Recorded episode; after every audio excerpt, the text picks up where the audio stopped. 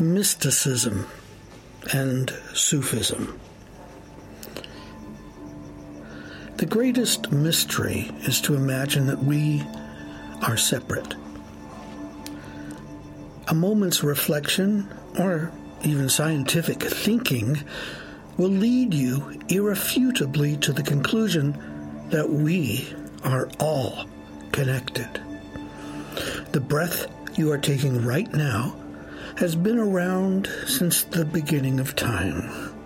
It has entered and departed billions of beings.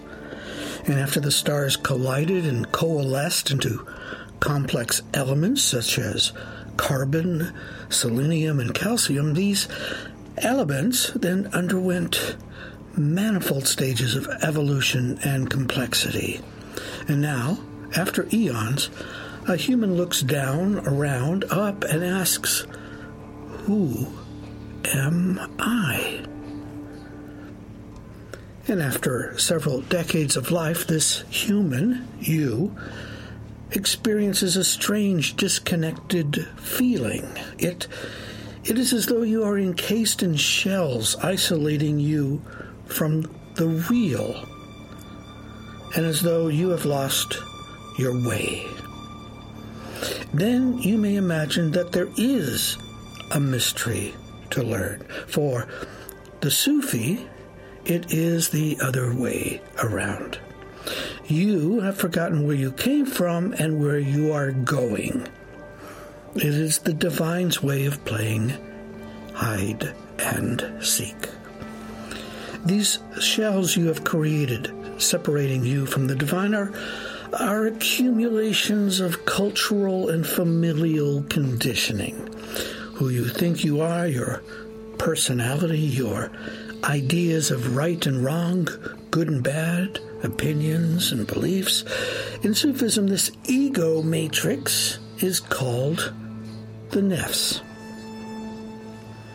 The path of the Sufi is to accept these shells of habits and patterns, partitioning us from reality, and to get to work cracking these barriers. Any true spiritual path is one that gives you practical tools to help you remove these shells to bring your heart back into union with the friend. We need to break these shells of conditioning, cultural expectations, and habits to help us return to our origin. Mm, as you probably know, nothing is free in this universe. There is always a cost if you wish to make a change. The exchange rate is based on effort and intention. To enter into mystical union with the divine requires guidance, patience, time, and a healthy supply of humor. Now, you wouldn't go into a city that you didn't know about, an unknown city, without a guidebook, a tour guide, a map, or some kind of knowledge that will enable you to get from here to there. Of course, you need to know your destination, and we've all gotten lost at some point and discovered after a beating or hours wasted, perhaps frustrated or hurt, that maybe some kind of guidance would have made the trip more enjoyable. The Sufi has also gotten lost, ripped off, and tripped over his or herself enough in the city of spirituality to finally wake up and seek a guide. They seek out an experienced traveler who will advise them on the best way to their destination, the beloved. Sufis call this guide the Sheikh or Sheikha. What does this have to do with mysticism? The word mystic itself comes from the Greek mystikos. Wikipedia says mysticism, from the Greek mystikos, an initiate of a mystery religion, is the pursuit of communion with, identity with, or conscious awareness of an ultimate reality, divinity, spiritual truth, or God through direct experience, intuition, instinct, or insight.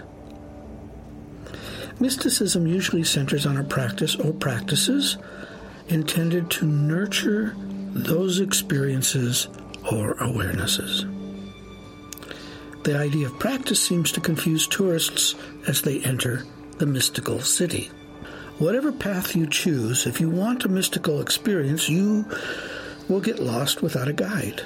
That's why mysticism is defined as initiation into a practice.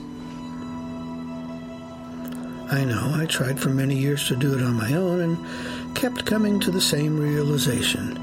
No matter what books I read, what CDs I listened to, what seminars, lectures, YouTube events I attended, having the right guide is the only way through the bewildering stalls, shops, and merchants of all that glittery spiritual stuff.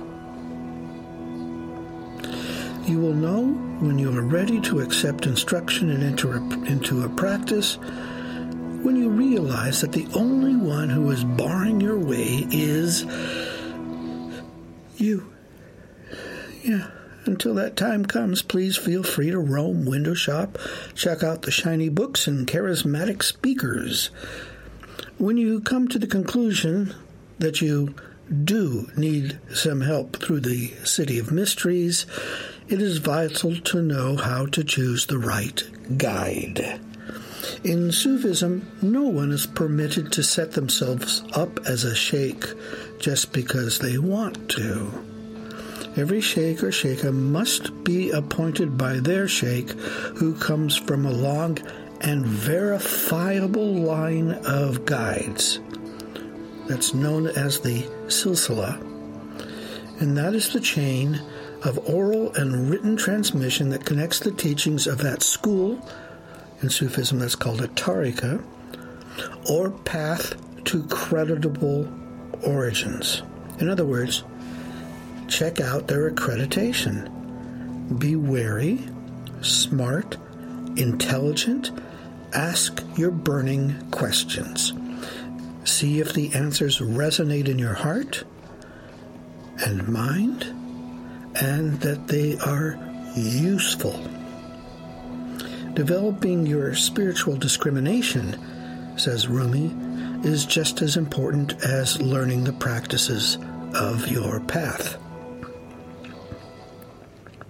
The City of Mysteries is filled with various distractions and attractions, and most are not what they appear to be. The purpose of the guide is to advise you on the best possible route through the maze of streets and alleys. Now, your path is your own, and no one can walk it for you. They can only advise the best possible way and point out the various traps and blind alleys. All the sources of religion know that beneath the spiritual city runs the sacred river of the divine. A cup of this water will relieve the weary traveler and quench that spiritual thirst. The wells to this water may be called Judaism, Islam, Christianity, Hinduism, or Buddhism, but all the water is the same. Some people get upset about the shape of the cup, the size of the well, the cupbearer, the color of the cup, but if you are thirsty, truly thirsty, for the water that will relieve the yearning for that true connection to the divine, then you will gratefully accept whatever shape or name that water is carried in. This cup of the divine must have a form, otherwise, what will hold it. Understanding the purpose of form and why it is necessary will help you understand why you need a cup to hold the mystical water. No form, no way to drink it. The Buddha asked his disciples as they came to a river, How would you cross a river like this? With a boat, they replied. The Buddha asked, when you arrived at the other shore, would you carry the boat with you or would you leave it on the shore? The disciples replied, Oh, we would leave it on the shore and go on without it. The Buddha said, In the same way, when you arrive at the other side of the river, you may leave the boat of doctrine and practice. Buddha and his disciples took the boat crossing the wide river. The disciples, believing they understood the meaning of the story, left the boat and followed Buddha on his journey. In a few hours, they came to another river. Buddha sat under a tree, laughing, and waited for his disciples to go back and fetch the boat they left on the shore of the first river. Meanwhile, back at the gate of mysteries, just because it is a spiritual dimension does not necessarily mean it is a safe place. It is not. Just as in any physical city or village, the spiritual world has a vast and varied array of beings, buildings, buyers, and sellers.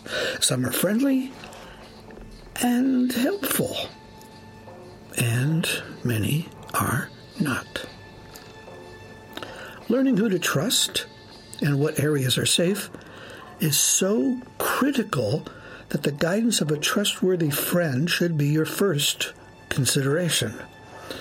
Our Sufi healing center is often healing healers, people who have ventured boldly into that spiritual city only to return damaged, slimed, or worse, even though their intention was to help others. These tools or talents like healing are given for a purpose. Part of that purpose is to take responsibility to master your gift. Because you may have experienced spiritual awareness and discovered you can heal or see auras does not mean you are special. Oh, Au contraire. It means that you are accountable to learning, nurturing, and developing that ability to serve others appropriately and with good manners and to continue to learn. In other words, you must take full responsibility for whatever tool or gift you are given. In Sufism, as in any traditional mystical practice, there is the constant reminder to not get attached to anything, even mystical or spiritual abilities. Anything can become a trap, even if you identify with the ability and think it is yours. You have walked into one of the major traps of the spiritual world. The truth is that you have no power and nothing is permanent. Anything you try to hold on to will eventually slip away. In other words, if the ground is not prepared correctly and you identify with special spiritual abilities, the traps of arrogance, pride and greed will eat you away from the inside. As a tree grows towards the light, its roots seek the nutrients of the earth and anchor it securely. Religion and spiritual practices serve the same purpose to provide a grounded, rooted structure for you to grow towards the light. Without deep roots, the first storm will knock you over. To grow and develop your latent human potentials and abilities, you need a foundation, a guide, and a spiritual discrimination that allows you to continue to learn and make better choices. The City of Mysteries is beautiful, alluring, glistening and wonderful. However, just as everything in this universe, it has its dark side. Please do not imagine it is safe just because it is spiritual. You need a guide and a protector in the living world who knows the route and whose heart is like the GPS, the God positioning system, connected to the divine. Thank you. This is Ibrahim.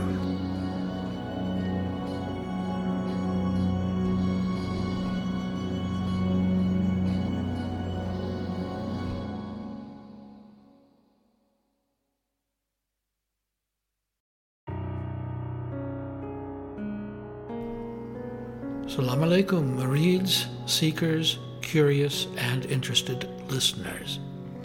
We appreciate you and are happy to share our Sufi message. Your donation will help support our Sufi Center in Sydney, where we do zikr, sohbet, spiritual counseling, and healing services. We believe the message should be free, but it costs equipment, rental, services, software, and hardware to get this to you. So thank you for choosing our podcast among all the millions available. If you go to our website, AnsariSufiOrder.org, you will be able to donate through PayPal whatever you think this information is worth to you. Blessings and love, the Australian Ansari Sufi Order.